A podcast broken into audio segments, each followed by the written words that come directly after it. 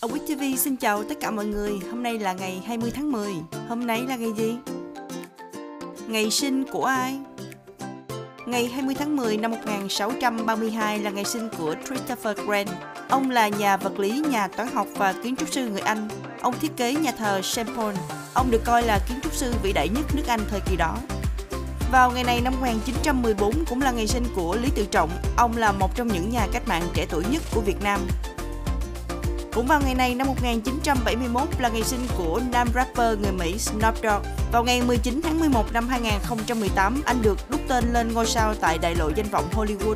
Năm 2019, ông được đông đảo fan hâm mộ Việt Nam biết đến khi kết hợp cùng Sơn Tùng MTV trong ca khúc Hãy trao cho anh. Cầu thủ bóng đá Nguyễn Tiến Linh, anh sinh ngày 20 tháng 10 năm 1997. Anh hiện đang thi đấu ở vị trí tiền đạo cho câu lạc bộ BKM Bình Dương và đội tuyển quốc gia Việt Nam. Anh sở hữu chiều cao 1m83 và được xem như là một trong những trung phong hay nhất của Việt Nam trong thế hệ của mình.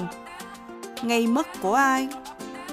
Ngày 20 tháng 10 năm 1994 là ngày mất của Burt Lancaster. Ông được đề cử 4 lần giải Oscar và một lần vinh dự nhận giải cho vai diễn trong bộ phim Elmer Gantry năm 1960.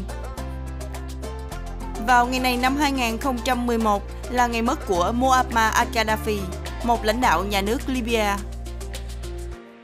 Cũng vào ngày này năm 2012 là ngày mất của John McConnell, nhà hoạt động người Mỹ, ông sáng lập ra Ngày Trái Đất. Sự kiện Hội Phụ nữ Việt Nam chính thức được thành lập vào ngày 20 tháng 10 năm 1930.